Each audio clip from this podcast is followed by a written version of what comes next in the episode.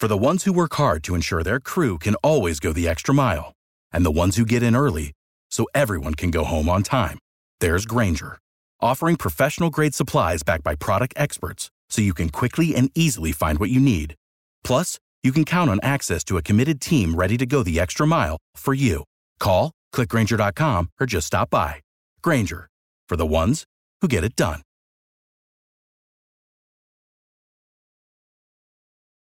Every team, every topic, everywhere. This is Bleav.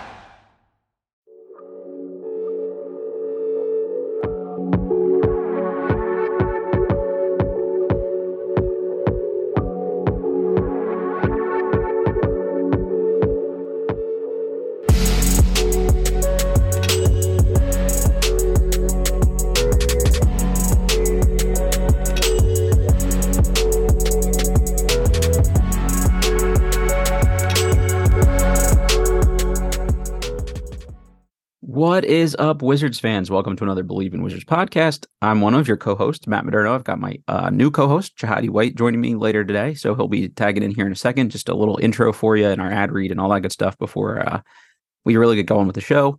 The Wizards are coming off a 126 to 101 win against the Portland Trailblazers. Got a little revenge. They did try to give it up again in the last couple minutes of the game. It seemed like the lead dropped from, you know, 15 down to like seven or eight, and uh, this time they were able to pull through and actually thought Bradley Beal was really clutch in being able to help them do that. So just got a few stats for you here before we get going. Uh, Kyle Kuzma returned after missing four games with an ankle sprain. He had a team high 33 points. He was 11 for 20 from the field, 6 of 10 from three, and 5 of 6 from the free throw line, nine rebounds, two assists, one block. Honestly, like probably the perfect Kyle Kuzma game, to be honest with you. Like, I- am not sure he can play a better game than that, but he has topped 30 points, uh, career best eight times this season which is really great. In the 2018 2019 season, he did it seven times over the whole course of the year with the Lakers. He's notched 20 points in 27 of his last 37 games, and his 33 games with 22 points are the most in a single season in his career. Uh, Kuzma has now made at least five three point field goals in six total games this season, which also ties a career high that he did in 2017 2018.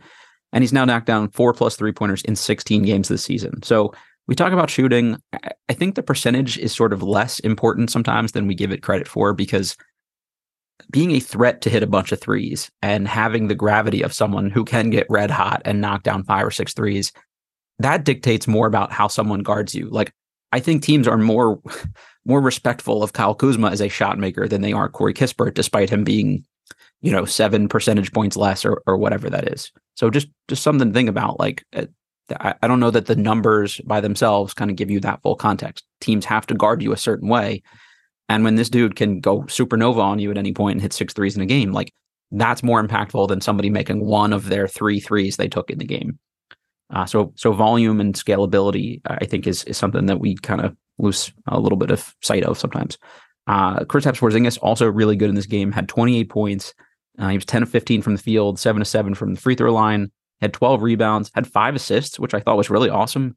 He finds Gafford really well. I don't know if that's like this big man to big man thing where just you know where the other big is going to be, but I think that's really impactful. And, and another thing that um, he doesn't get enough credit for, he's gone over 20 points uh, in 33 games this season, including 14 of his last 19 games. Porzingis has dished out five plus assists eight times this year, which is awesome. And he's dished out three plus assists in 22 games this season, which is uh, tying his career high uh, for a season from 21 22. And he's now had at least one block in 38 of the 49 games he's played this year, including one, uh, in, including in all 10 of his last 11 uh, appearances. Delon Wright tied a season high with four steals and has now collected multiple steals in 18 games and at least one steal in 24 of his 28 appearances this season. And that's including the last seven straight games. Wright also has 10 games with at least three steals off the bench, which leads the NBA. And Wright uh, also dished out a team best six assists and has now led the team in assists in seven games uh, this year, which is great considering you know he's only played 18 total games. So that's really awesome. Uh, before we get going with the show, just a word from our sponsors. Obviously, Stateside Vodka, the official vodka of the Bleav in Wizards podcast, threw down some of their Surfsides uh, yesterday. Celebrated the nice weather, which was good, and uh, I plan on you know consuming a couple of those, let's just say, over the All Star break uh, when we don't have Wizards games every night. And of course, our other sponsor of the show, BetOnline remains your number one source for all your sports betting needs this season. Everything from NFL playoffs to pro and college basketball, UFC, MMA, and more. You'll find all the latest odds, team matchup info, player news, and game trends at Bet Online. With live betting options, free contests, and live scores for almost any sport or game imaginable, BetOnline is truly the fastest and easiest way to bet all your favorite leagues and events. Head to the website today or use your mobile device to join and receive your 50% off welcome bonus with your first deposit. Make sure to use our promo code BLEAV, B L E A V, to receive your rewards. BetOnline, where the game starts. Okay, with that, let's get to the first episode of the new Bleav in Wizards podcast with new host Jahadi White. All right, Wizards fans, I'm pleased to be joined by former member of the Washington Wizards, Jahadi White. Jahadi, thanks for joining, man. Uh, welcome to the show. Happy to do this with you. Glad to be here. Glad to be here. Uh, for fans of the show, what what can they expect from the new Bleav in Wizards podcast? They can they can expect a lot. They can expect a lot from uh, a lot of inside information about just uh, how how the NBA works from another perspective a lot of different views of you know perspectives and how I can perceive the game compared to just like the normal, you know, the normal fan in the crowd. We can have some good dialogue between you and I, and it's just good to uh, somebody who's a part of the Wizards family and can really you know have a had a heart in the game, had a heart in, into this team. I think fans are, are kind of clamoring for more representation from the era teams you played on. I mean, there's just not a ton of guys that are still doing Wizards related media from from the early 2000s and things like that. And I think that's an era of basketball that like people my age, especially like, you know, that's what really got us into the NBA. So I, I'm personally very excited. I have a Jahadi White uh, basketball card that's signed here by you somewhere in the house. So I'm going to have to bring that on uh, next episode. But uh, this should be great. And I think I was hoping, you know, we uh, we can keep going what we've had from our phone calls because I think that kind of conversation um, people uh, will really get into because there's so much stuff that fans can't see that you see by watching the game. So I'm excited for them to get that uh, that kind of insight. Oh yeah, yeah, absolutely. Um, yeah, we have we've been on the phone for a while. I mean, with two hour phone calls, yeah, you know? basically. Yeah, so it's like a. I think those those have been some interesting phone calls. I enjoyed them myself.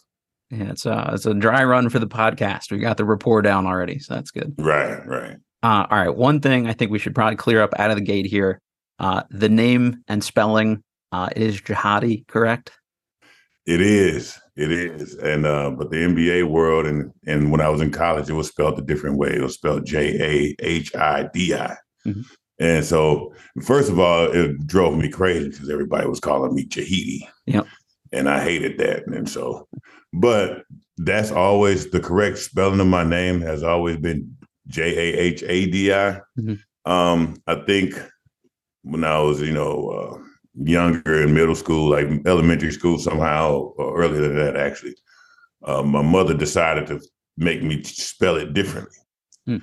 So I walked around thinking that was spelling my name all the time because my mother told me it was. Mm-hmm. So, long story short, uh, when I had my son, I wanted him to be a junior, name him a junior. So I wanted to make sure his name was correct. So I went back to my birth certificate and every, you know, the records and everything, and it was spelled this way. So it's been spelled this the right this this way all along. On and your I'm official documentation, wrong, yeah. and everybody knows the wrong name. So you know, uh, but when you have a junior, you want to make sure your name and his name is co- correct name. So I wanted his name to be the name that's you know, on my birth certificate. So it was more now I got to change more than he has to change. So I'm I'm just now spelling my name correct way, which is actually much easier because it's now spelled like it's pronounced. Mm-hmm.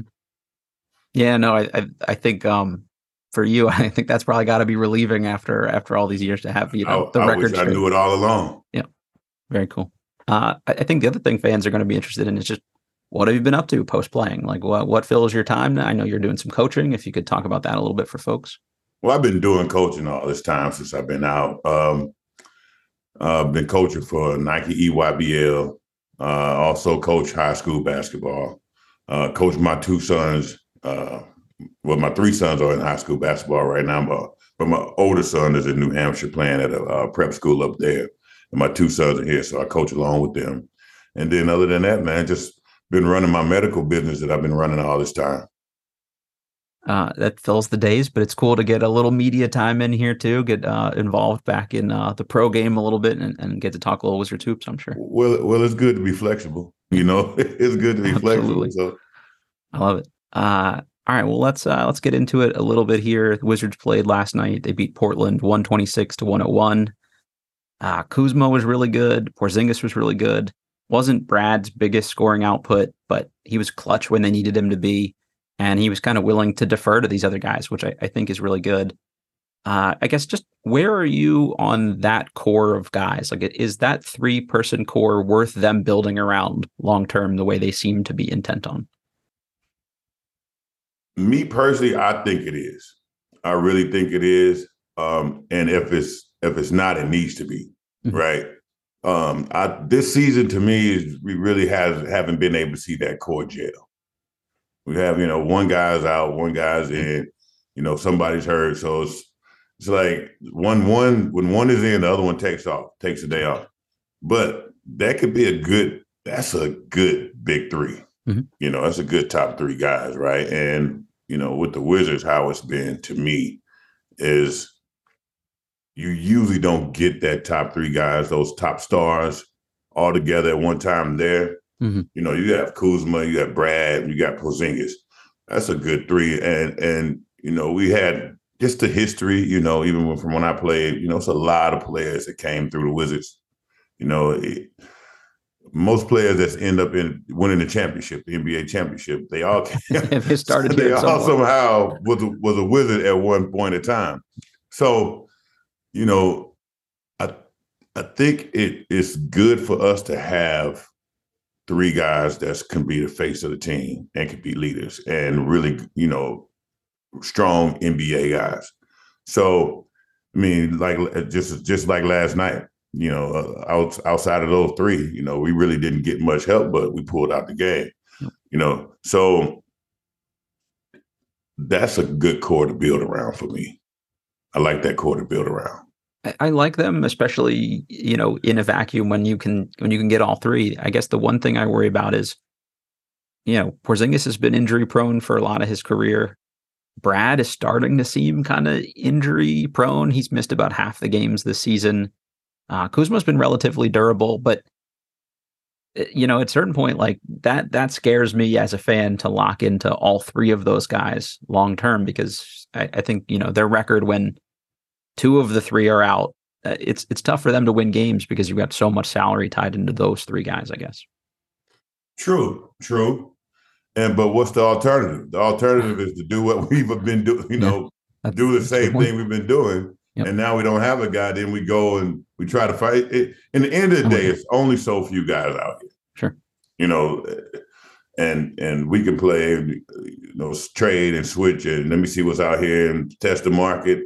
And you may not. You finally got these guys. We haven't seen them work together, right? We haven't seen them work together now so far. So far, as cohesive unit, mm-hmm.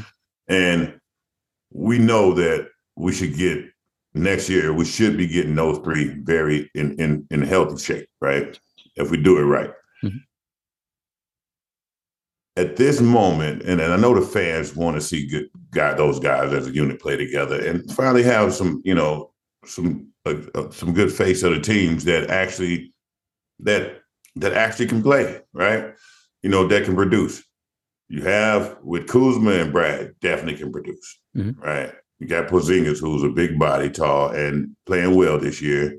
You know, not not in his typical, you know, being injured self, you know, mm-hmm. in street clothes all the time. So you know what I'm saying? Him actually on so, the court makes a big difference. And, and you, then you realize, oh, you know, because with Porzingis, you you kind of question his his love of the game, his physicalness, his ability to want to play, mm-hmm. and so so which is kind of which is a breath of fresh air to see him now being able to to to produce right at that level and say, okay, now we can bring in some guys around these three right? And we can build something, right? Right now, the, the rest of the core, they they sometimes add, sometimes don't. But you know, I, I, would I would put that that money up for those guys. You know, I I don't I wouldn't get rid of Brad. Definitely wouldn't get rid of Kuzma. Porzingis, uh, you know, come and go, but I don't think he's gonna we gonna we have to break the bank for him anyway. Mm-hmm. So, you know, as long as we have some more room to to build around the guys, I think we'd be okay. I, I think that's going to be the challenge. You've got uh, obviously Brad locked up for like 47 a year. Porzingis is uh, eligible. Uh, he can be a free agent. He has a player option. Kuzma is going to be a free agent. It's what do those guys really expect to make? To me, if you can get them both and keep yourself within enough range to build around like a reasonable group around them, I- am with you. I- I'm kind of sick of musical chairs every year with the roster. And I think you made a great point. Like, there's no guarantee that you're going to go out and get better guys than this. So, do you want to like actually take a step back from where they are? And since they've got Brad locked in, this is the path they're going to go down, whether fans want to see it that way or not. So, if they're going to do it, I'd rather see them at least do the best they can at it. Right, right. I mean, you're going to have to pay Kuzma, no doubt. Yeah. You have to give up that bag for Kuzma. you know what I'm saying? You're going to have to pay him. Um, so now it's just about getting Brad healthy to me. Yeah. Right? You got to get Brad to the top the, the, top level of healthiness, you know, whatever that takes. Mm-hmm. You know, so he can perform because you know he can put up the numbers, right? Um so so yeah, I think right now I think the fans want to have a, a core that they say, all right, we can build around this core. This year been kind of tough. Sure. You know, fans are, I'm sure they're seeing like, ah, well, we don't have this guy. We, have, they don't even know. They don't really know what type of team they have. Mm-hmm. And the, the Wizards really can't gel and figure out what type of team they have because you got to get all the guys on the floor at one time. So I think, okay, if we put that money up, we can get these guys on the floor at one time. That's our goal for that's our goal for next year. What's what's enough time to know what you've really got with this group? Like if they play the rest of the season out with that three reasonably healthy, is that enough for them to make a determination on like, okay, this definitely works or doesn't work going into free agency? Like because if they play the next 20 games together, let's say. Yeah, you can, but then you have to really figure out what type of what no one's healthy sure. at this point in the season. right. Everybody's no, playing through something. Right? Everybody's playing through something. And only thing that's making you forget about one injury is another injury. Mm-hmm. So yes and no. You know, everybody's giving what they can give. Mm-hmm. You know, um, I'm talking about where you can be 100% healthy coming sure. in. You know, okay. and, and the older you get in the league and the more you play, um, you know, there's injuries and you're not going to be the same player. And, but if you can have the summer off to the point where you can get yourself back with, you know, physical therapy and whatever you have to do to nurse yourself back to health and you coming back, then that's really, really when you can see this core of this team and how it how it performs. It yes, after All Star break, you could see something. I mean, that's a little time off, right? Uh, enough to decide if they want to invest heavily or not, right? Like a good enough inkling of what that group could look like. It can be an idea. Yeah, you can get it. You can you can start at least try to get some ideas from mm-hmm. it, right? Um, and is it a the last decision making factor? Well, to me, no, but that's up to the team, you know. How important, I guess, uh, you mentioned like people are, are pretty banged up at this point in the year and everybody's playing through something. How important is that all star break and just getting a week off at this point in the season? If if you got, I, I, think a lot of guys, even at All Star, mm-hmm. you know, that want to be an All Star, playing All Star game, especially when you got kind of some years under your belt. Sure. You know, when you're about five, six, seven in, you'd rather take that break. Yeah. Rest your body. Sure, you know, it's it's everybody, every player on, from one to fifteen got something going on. Mm-hmm. You know that they say, man, I, if I can just rest this and give it time, right? And that's that. What that's two weeks. You give yourself two weeks to nurse yourself back. You know, so and, and in the end of the day, it's all about performing, and you want to perform. So that All Star break is very important. You know, um, even with the All Star game, that's one day. Sure. So guys play that game and they say, "I'm taking this break." you know, at least you don't have to practice a ton going into that, right? Right. Right. Uh, we just saw Kuzma come back after missing four games with an ankle sprain, and he probably played his best game of the year. Maybe honestly, like the most efficient game he's ever played. Is even though he's dealing with that ankle injury, is sometimes just the four days or the four games off, so like a week and a half off. Is that enough to give you like fresher legs coming into a game? Yeah, absolutely. So as a player, we get these things called spaghetti legs. okay. Right. It's a point in in and you play enough games where nothing you can do, and your legs just literally feel like noodles. You can't yeah. feel them. They just feel like no bones in them. They were wobbly. Yep. So it's and you ever see somebody who just like don't have a lot of lift after a while. That's me right they now. They take a little bit of time off and they jumping out the gym. Yep. And, and people say, "Oh, he got his legs back under him." Yep. That's literally what that means. Mm-hmm he got it. He had his legs back under him. So to me, those four days off, Kuzma got a chance to get his legs back under him. And now you're effective in more more places on the on the court. Even just not even jumping, just your jump shot. Everything is much for because now you don't have to give twice as much energy yeah. just to get that jump shot off of some over somebody or that rebound you have to get right because when, when you get your legs back under. So with me myself, what I would try to do all the time after every practice and every game is getting the cold whirlpool with a bucket full of ice and just mm-hmm. sitting there for 30 minutes, you know, and turn it on. And that so I can keep my legs. And, and it helps some, but you still lose them. Sure. Did that take you a while into your career to like know to do that and say, like, I actually have to take care of my body and rest and recover and all this stuff? Or, or did you kind of know that coming out of the gate? No, I didn't know it. I didn't know it at all. What I noticed is a guy that I had to go against in practice every day, okay. right? Seemed like he had more legs than me, can you know, move around. So I'm saying, oh, what is he doing every day? Where he and so what I'm seeing after practice, as soon as practice is over, he jumping in the cold whirlpool. So my thought was, okay, so the practice over with, I'm getting in there before him, right? It's all it became a competitive thing. Um, and then was uh, Jake Voskuhl from UConn. Yeah, Remember. Jake Voskuhl? Yep. So it became a competitive thing, and that's my guy. Um, but also, I learned, okay, this is what I need to do. And once I did it, it really started helping out. Mm-hmm. I, I think that's hopefully they're better about that in today's NBA. It seems like they take recovery a little more seriously and there's multiple whirlpools and things like that and cold tubs and oh yeah. Now it's a thing where you just wrap your legs in this some type of chamber. Yeah. It's yep. chambers now. hyperbaric things and all type of stuff. So I think LeBron's been big for the hyperbaric market because uh, it seemed like once he started doing it, everybody else needed one of those too. Oh yeah, yeah. Uh, just just talking a little bit about like sort of that rest going into the trade deadline too. Like, do the, does the team do anything together over the eight nine days off or whatever it is, or are you kind of like free to just do your own thing? You're free. You're free to do your own thing, but you're expected to be a you know NBA player. You want to keep yourself in shape you know, but um, you're mostly free to do your own thing, unless you kind of like those rookie guys or, mm-hmm. you know, where they want to probably see you come back in. You know, t- every team is different, but you're free and you and you need that. You need that break. You need that, you know, um, separation a little bit to go out there and just free your mind. You know, kind of look at some film and you know, look at the ocean and and have some memories about you know visuals of basketball playing through your head. You know, come back, come back ready to go. Now, a lot of times, you know, the thing is with that PT, a lot of physical therapy. So you want to sometimes a lot of guys stay close to the, the mm-hmm. arena, get shots up and get a lot of PT and nurse themselves back, you know. Makes sense.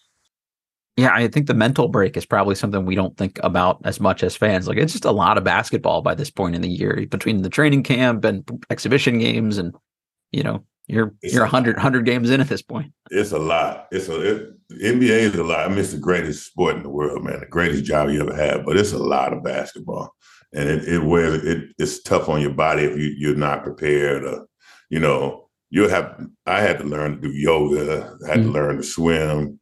Had to learn to run sand dunes. All and this is all just to try to keep your body healthy and keep your body from you know your muscles and things from breaking down or prevent yourself from injuries. You know, that's this is outside of just outside of playing. You know, you have to do all these things because it's it's pretty unnatural on the body, but I mean it's it's what you love and it's fun to play.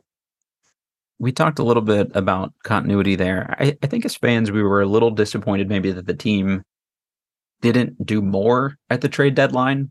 But but the more I think about it, like keeping everybody under the same roof probably gives you a big leg up going into the second half of the season, especially right now. Like you and I talked about this on the phone a little bit. Like teams aren't really practicing a ton right now. It's probably hard to integrate a lot of new guys into a roster at this point in the year.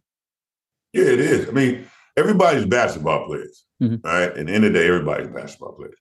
But it's all about chemistry, right? Sure. Now, if if if the chemistry has been off and you kind of been, you know, in and out with chemistry, you need to shake it up. Yeah, maybe cleaning house is a good nothing thing. you can do about that, right? Um, so sometimes it's good to clean house. Also, it's good to clean house because now the, whoever the leader of that team is now has to say, "Oh, I got new guys." Mm-hmm. Now I I have to get myself, you know, kind of do a do a revamp of myself. Now I got to get these new guys involved. So which makes me now become more of a leader too again. Like I have, um, so without the ones like you who work tirelessly to keep things running, everything would suddenly stop. Hospitals, factories, schools, and power plants—they all depend on you. No matter the weather, emergency, or time of day, you're the ones who get it done. At Grainger, we're here for you with professional grade industrial supplies. Count on real time product availability and fast delivery. Call clickgrainger.com or just stop by. Grainger for the ones who get it done. Oh, but if not one or two guys switch out, you know, it's not going to really change anything. You might um, because, like you said, it's not a lot, a lot of practice going on right now. And then when you try to get another guy involved, most of the time that's going you got to take that time to get that guy integrated. Um, also, the shoot arounds are now more about just getting him understand the plays and you just hey we do this we run this we run this let's go right so this that middle of the season you kind of just gotta if you're a guy getting traded to another team you're just getting thrown in the fire yeah, just learning luckily, on the fly with everybody. Yeah, you're going on the fly, but you're you're an NBA player. You're used to it. You know how to play ball. And at the end of the day, they the team's got to say, "Hey, he knows how to play basketball." Right. We always hear like, "Oh, well, most of the league runs, you know, eighty percent the same stuff anyway. Maybe just the terminology is different." Is that really true? Like, where most of these teams are doing almost the same kind of thing? It's a copycat league. it's a copycat league. Yeah. Well, every team runs. So back in my day, every team started running what the New Jersey Nets ran because they were so fast. They, sure. Right. Um, so now everybody's just running Golden State. Every, right. Yep. You're basically watching the million Golden States out there. But it's just it's just that now Golden State has been ahead of that game so much, and they have such great players. They perfected it. Right? They have the perfect people to, to play that way. Too. Right, right. But now you know, it's the it's saying, okay, this works for whoever wins the the, the championship that year. That's mm-hmm. every team is dissecting that running what that is, what they're running.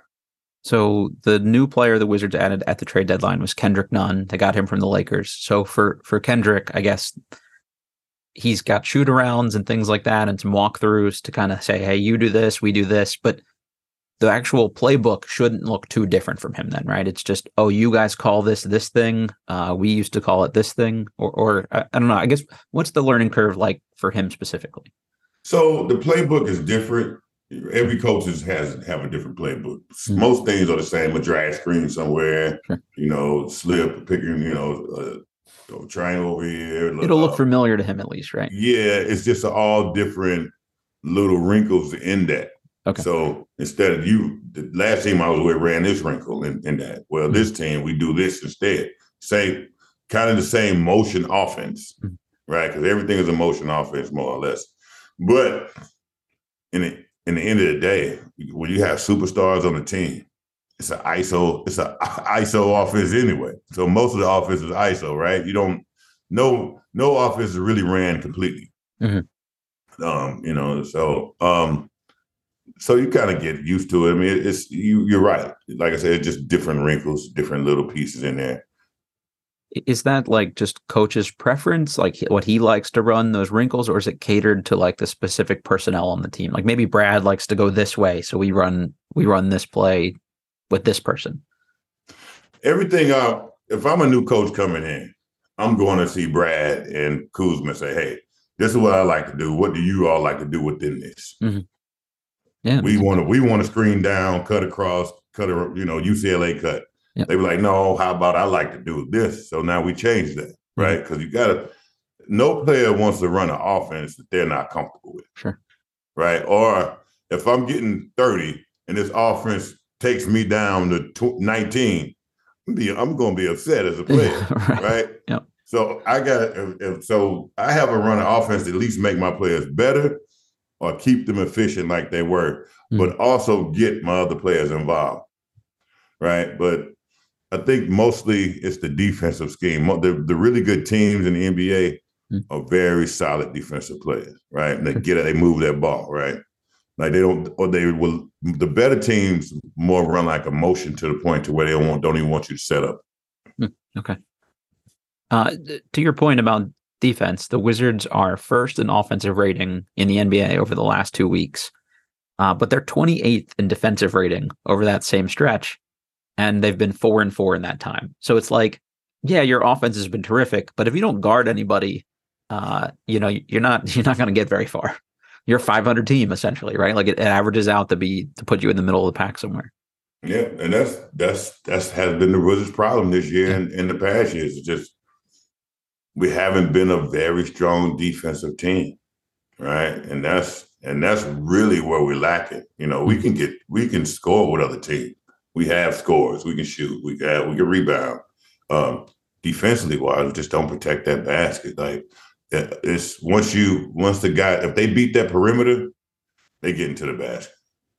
they've been a little better with that this season when they decided to switch to put Porzingis and Daniel Gafford together and have the two bigs in there, and that's that's kept teams out of the paint uh, for the most part. But now it seems like teams are starting to figure that out a little bit more and how to attack that. Now it's two bigs to get into ball screens. And and you know, so there's pros and cons, but I, you can talk about this like NBA teams if they can see you do something long enough, they're going to figure out how to beat it.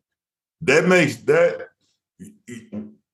it's it's pros and cons. That protects the basket. But now if I can pull those bigs out, yep. those bigs got to guard one through 5 mm-hmm.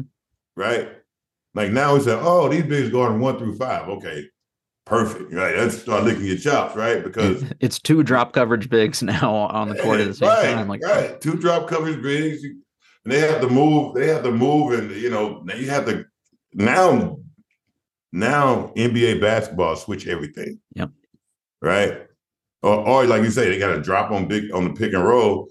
Now it's a three point league now. Yeah. It's, can't do drop coverage, right? Mm-hmm. So so yeah, I'm sure it worked at first when everybody was driving in, but now, you know, these bigs got to switch everything going one through five. They can be too slow.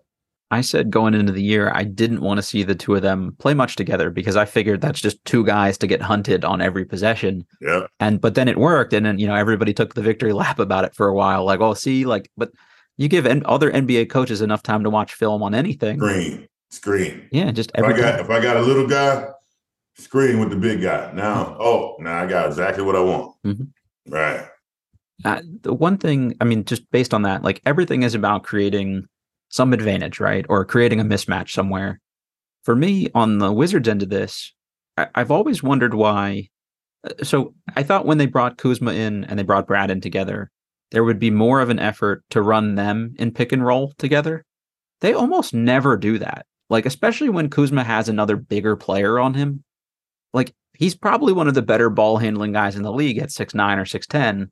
To me, you've got two guys that could take advantage of that screen, but they almost exclusively run Brad and Porzingis together in pick and roll, like a traditional guard big. I would think Kuzma would give you that flexibility where now you have to guard both guys, uh, and you could kind of make a team pay for that. But yeah, but then, then you're gonna you're gonna put your two best players on Brad and Kuzma, right? So right, so he's getting somebody tough no matter what. Yeah, right? yeah, you're just getting another tough defender right? Okay. But if I'm, if I'm screening with pick a picking the screen and rolling with um with Porzingis guy, I'm having a, a, a slower defender mm. back on me, right? So I mean, I get what you're saying, but you never really screen with the, the next best player on your team. That's that makes sense. You, it, you right back in the same situation mostly. I, was thinking almost exclusively if a team puts like a slow, a bigger, slower player on Kuzma. Like it depends on certain teams guard him with a, like a, a guard almost, and then some teams put their power forward on him. And I'm like, that to me, like that seems like it would work where you could get Brad with a six nine guy now. Like But I don't know. I guess Yeah. every team basically plays a wing at the four anyway, so does it really help? But Ku- Kuzma's a big body, so you're saying okay. It's two ways to be able to try to try to stop him. Mhm. Either with a faster guy Yep. or the more physical guy, Mhm. right? And so te- some teams try one, some teams try the other, Yeah. right? So if I know, you know, I have a faster guy on me, do I want a more physical guy? Yep. You know, to, to screen with and switch with. You know, sense. I really go. I take my chance with one of the bigs. You know. Yeah, no, that that's that's a really good point. Uh just just sort of talking about like this team and how they improve it longer term. Like even if you decide um that this is the core you want to build around and Kuzma and Porzingis both want to be back because we'd heard some reporting earlier in the year that maybe Kuzma wants to go to a bigger market. I- I'm not sure I totally buy that because he's got a pretty good setup here, I would think, and we're probably since we didn't trade him, I think we're probably willing to like pay him as much as anybody else to match an offer. So I, I seem to think he'll be back, but you have to build the right team around them then, right? And get guys that fit and complement their skill sets. But DC hasn't been like a particularly big free agent destination. Eh, Like fans always wonder like why why is that? Like why can this place not be more attractive to players in free agency? I'm wondering if you've heard that from other players over the course of your career or if you have any insight into why like we don't seem to be a more popular place for people to want to come play. Well, I know we're probably a popular place for people who want to play in, right? To, Um, to like, get actual minutes and stuff. No, no. So, so other teams, Okay, right? yeah. When you visit DC, you Mhm. you want to be here, right? Okay. You it's a it's a good destination to come play and then leave in, right? Mhm. So it's because a great city. Sure. You know, it's a it's a boutique New York. You know, like cosmopolitan boutique New York. So people love to visit. Teams love to visit. Mhm. Um, I don't know why there's the traction isn't there like it should be. You know, and I wish I did have that answer, but you know, um, it's uh it's it, and it's to me it should be a bigger market. Should be one of the top markets because the city's big enough. It has enough media. You know, it's a big media market, especially for you know po- politics and news and you know everything is, is nation's capital. Everything's directed here, Mhm. so it should be.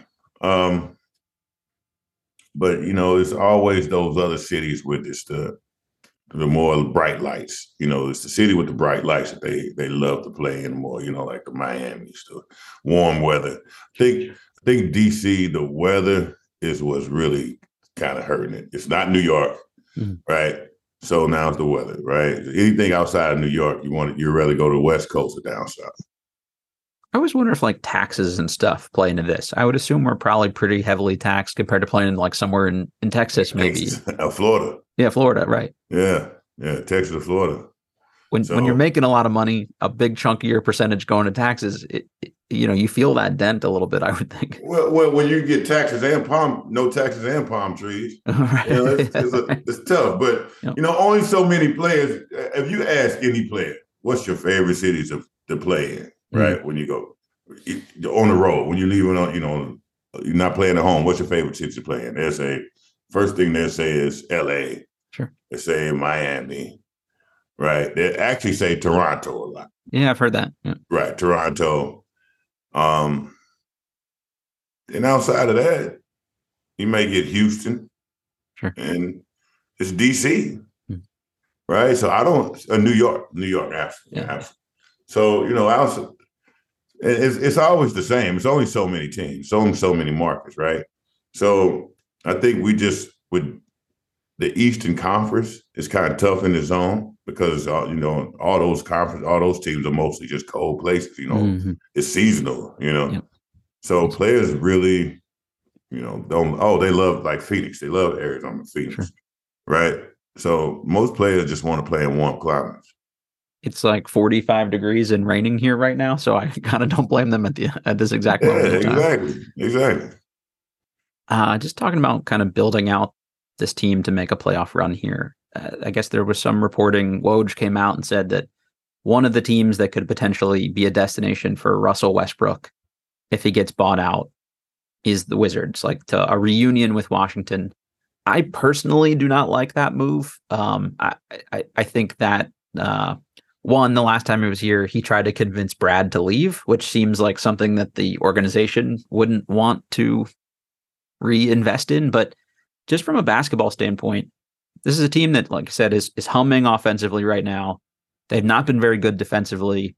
Westbrook's not been a very good defensive player at this point in his career. I just I don't really know what that helps. Like when this team shoots well and it defends a little bit, they've been pretty tough to beat. And and I think those are two areas where he probably doesn't help you. And it's not a, a knock on him as a player. It's just to me as the fit, I, I don't see what that does for us. It also maybe takes shots away from guys like Kuzma and Porzingis, who you're trying to convince to come back here.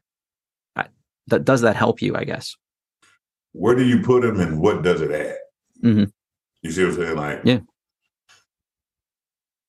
he has a strong personality, you know, alpha personality, right? No matter who it is in the locker room, he's going to say his piece. He's going he's going to do Westbrook, which is, mm-hmm. and so he it has to be a perfect fitting team. It had that the situation has to fit around Westbrook, right? Mm-hmm. Which, if you got a lot of young guys, a team with a lot of young guys that can be molded, yeah, it's right? great for that. Yeah, I think it's great for that. His personality is the the, the way he plays 110 percent every night. Yep. Um, that that dog in him, you know, that's great for a young team. When you mm-hmm. got guys that've been in the league for a while, yep. you know, you want to have chemistry. You want to make sure like those guys can gel together. Mm-hmm. Um, and he he has a strong personality, so it's tough. Sometimes it's tough with vet, you know, some alphas to get, you know, start. And if two alphas don't, if you got two alphas on the team and they don't work well together, yeah, you're gonna struggle. It's your entire team is it will struggle. If you have two alphas on the team and they they work well together, like like like Kevin Garnett and Paul Pierce, right? Yep. Two alphas that work real well together, and now everything everything gets kind of flowed throughout the team. Now all those fibers get intertwined with every player. Yeah. They right? set the tone for the whole group, one tone. Set, set the tone right away. Um we we kind of seen we we already seen that experiment already. Yeah. Right? Mm-hmm. It, it was a good idea. You know, sometimes it just, you know, uh, I felt like maybe one of the alpha, you know, maybe Brad took a back seat when I think he should have took the took the leading role in that situation. But you know, certain personalities are just strong. It worked from the sense where the young guys all seemed to really respond to to Russ here the first time, but you didn't have a Porzingis, you didn't have a Kuzma, you didn't have these other two guys that are now kind of higher up the pecking order to also share that with. It was just Russ, Brad, and everybody else.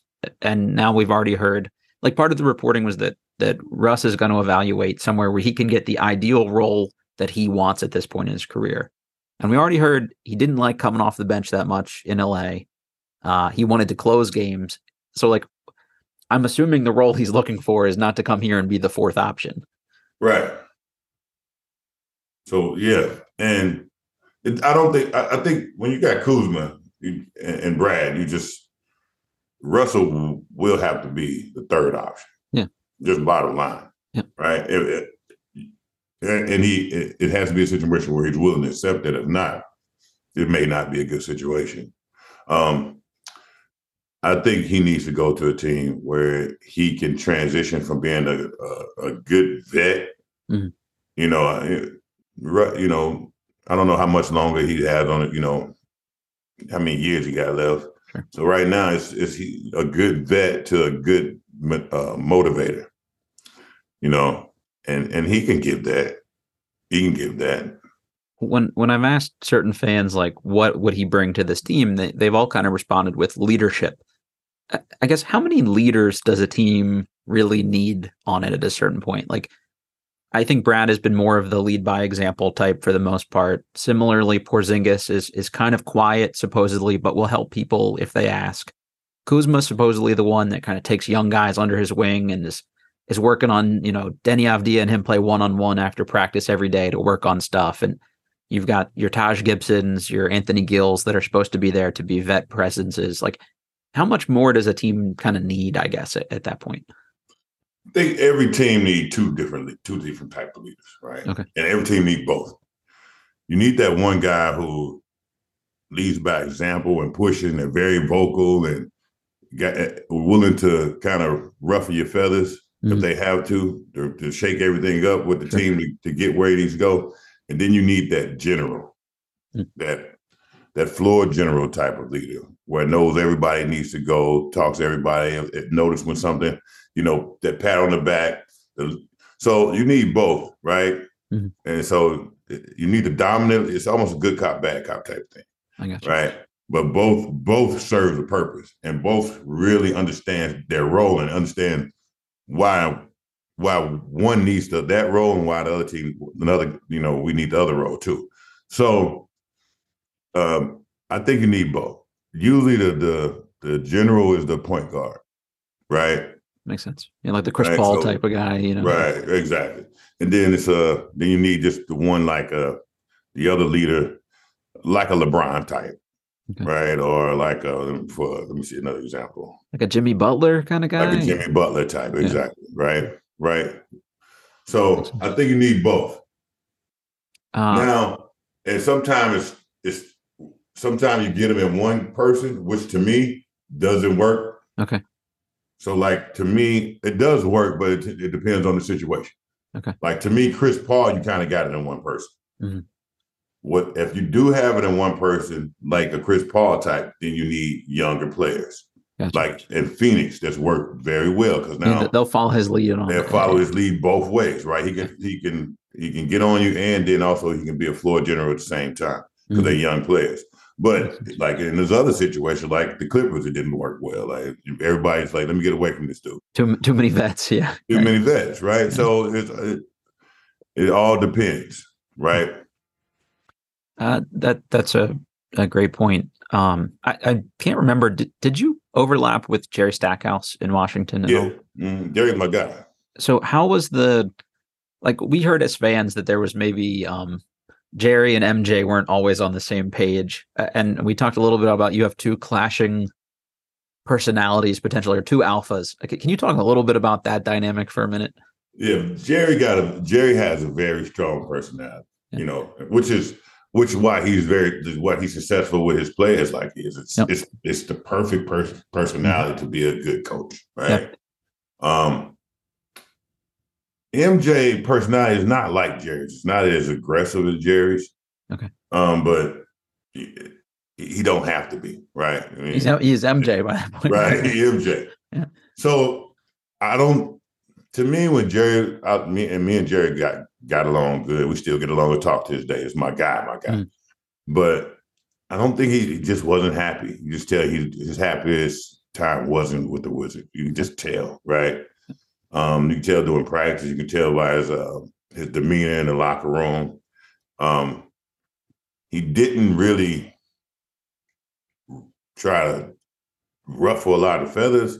Just you know, a guy where he just decided to stay to himself. Other than I think outside of myself, he really didn't talk to other players like that, you know. And you just tell he was upset he wanted to get out of there. Yeah, that that's how it came across as fans, but you never really know what guys are like, you know, behind closed doors and stuff like that. But that that that seems to kind of mesh with what we all heard, at least. Yeah, because uh, if a fan say the wrong thing to Jerry, you got to calm him down. he, you know, you got you got a head trigger.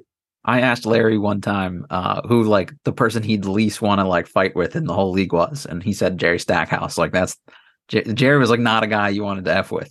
No, nah, Jerry was a, he had a uh, very serious demeanor. Yeah, that's awesome. Uh, I I mean, he I think he's a very good coach, and I think what Vanderbilt runs offensively is really impressive. It's just that's a tough situation for a coach to win if they ever move on from him at that school, that's a guy I would love to see end up on like the Wizards coaching staff or something like that. I, I think he'd be a huge uh, addition to. to I'm surprised kind of he didn't, you know, because he did a really good do- job in the G League, you know. Yeah.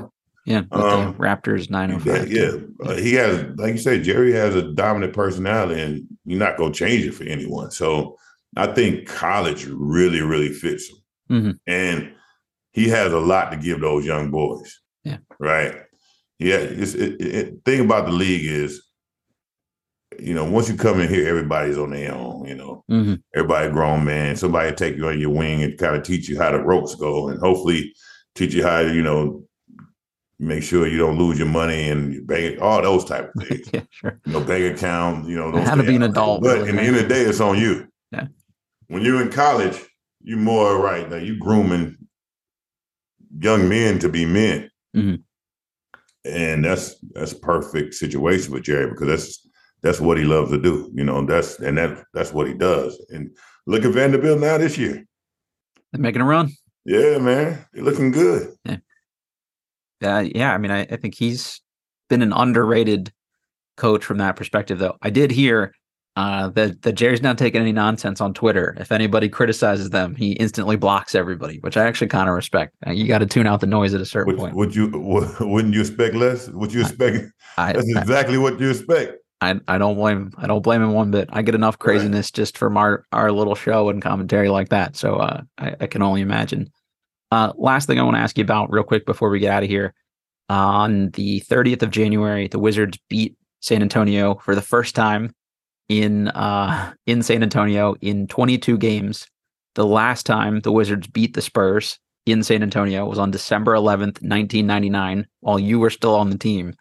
How crazy is that that they have not won on the road there in 20 almost 25 years?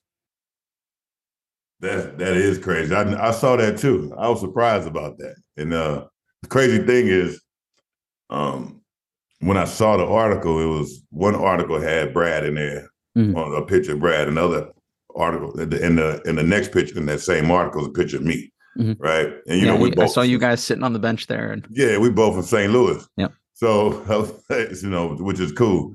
But you know, I guess what what do you do? You just gotta get it off the pops. I think mm-hmm. Pops gotta he take it personal when he come to Washington. Yeah, like, well, what do we do to him, man? Like, there's got to be uh, something. We did there. something, man. He take he take it personal when he come to Washington. You know, he got a lot of Pop got a lot of views. Yeah, I got you. You know, he got a lot of views on things, and uh, they all think all roads lead to Washington with his views, and so he he's going to make a statement when he comes here.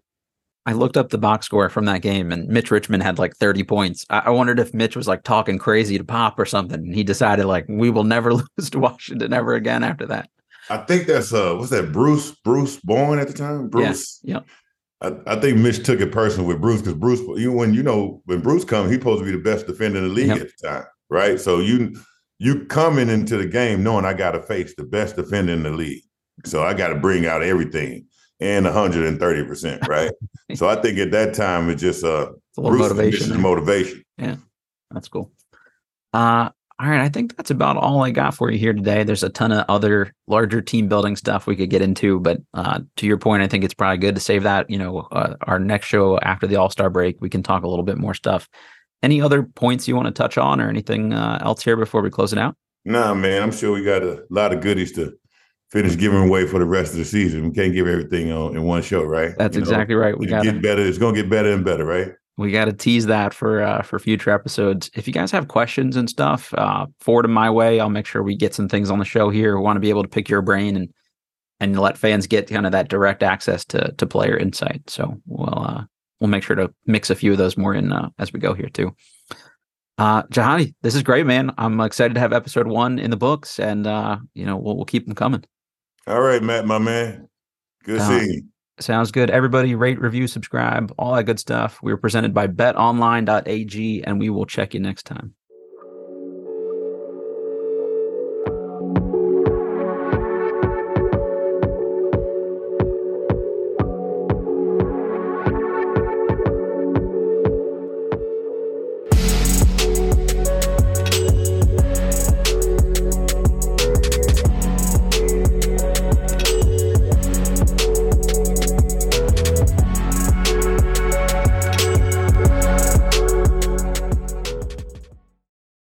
Without the ones like you, who work tirelessly to keep things running, everything would suddenly stop. Hospitals, factories, schools, and power plants, they all depend on you. No matter the weather, emergency, or time of day, you're the ones who get it done. At Grainger, we're here for you with professional grade industrial supplies. Count on real time product availability and fast delivery. Call clickgrainger.com or just stop by. Grainger for the ones who get it done.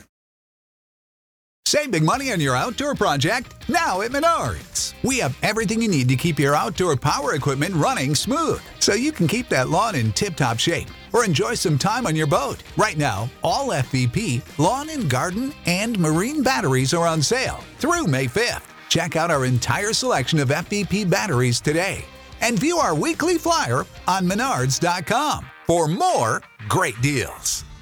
Save You know when you're listening to a true crime story that has an unbelievable plot twist that makes you stop in your tracks? That's what our podcast, People Are the Worst, brings you with each episode. I'm Rachel. And I'm Rebecca. We're identical twins who love true crime cases that make you say, didn't see that coming, and we hate the people responsible for them. Listen to People Are the Worst now on Apple, Spotify, or wherever you get your podcasts.